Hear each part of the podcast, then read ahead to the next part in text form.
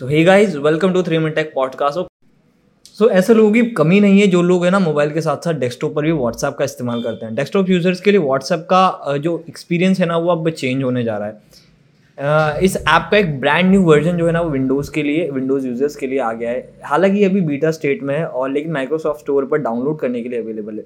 Users इसे try कर सकते हैं व्हाट्सएप के डेस्कटॉप वर्जन के नए फीचर्स को टेस्ट भी कर सकते हैं।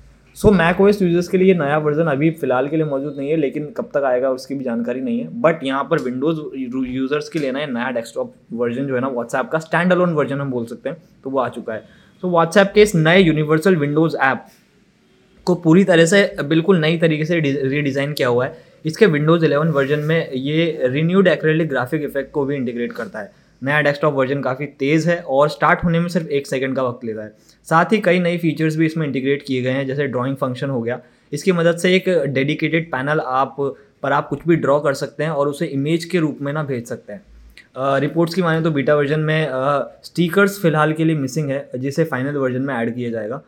और ये भी पहले से ही मतलब माना जा रहा था कि ये नया ऐप जो है ना वो मैक ओएस के लिए भी अवेलेबल होगा। रिपोर्ट की माने तो ये मैक कैटलिस्ट पर बेस्ड होगा जो यूज़र्स मैक और आईपैड के बीच ऐप कोड शेयर करने की इजाज़त देता है। इसका मतलब कि मैक ओएस के लिए व्हाट्सएप का फ्यूचर वर्जन आईपैड पर भी काम करेगा।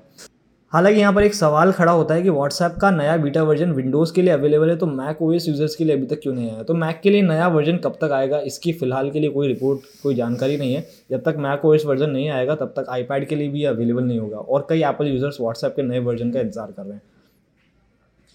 वैसे व्हाट्सएप कई और फीचर्स पर भी काम कर रहा है जिनमें से कम्युनिटी फीचर इन दिनों काफ़ी यू नो चर्चा में है। व्हाट्सएप कम्युनिटी फीचर्स के तहत ग्रुप एडमिन का व्हाट्सएप ग्रुप पर ज़्यादा कंट्रोल होगा।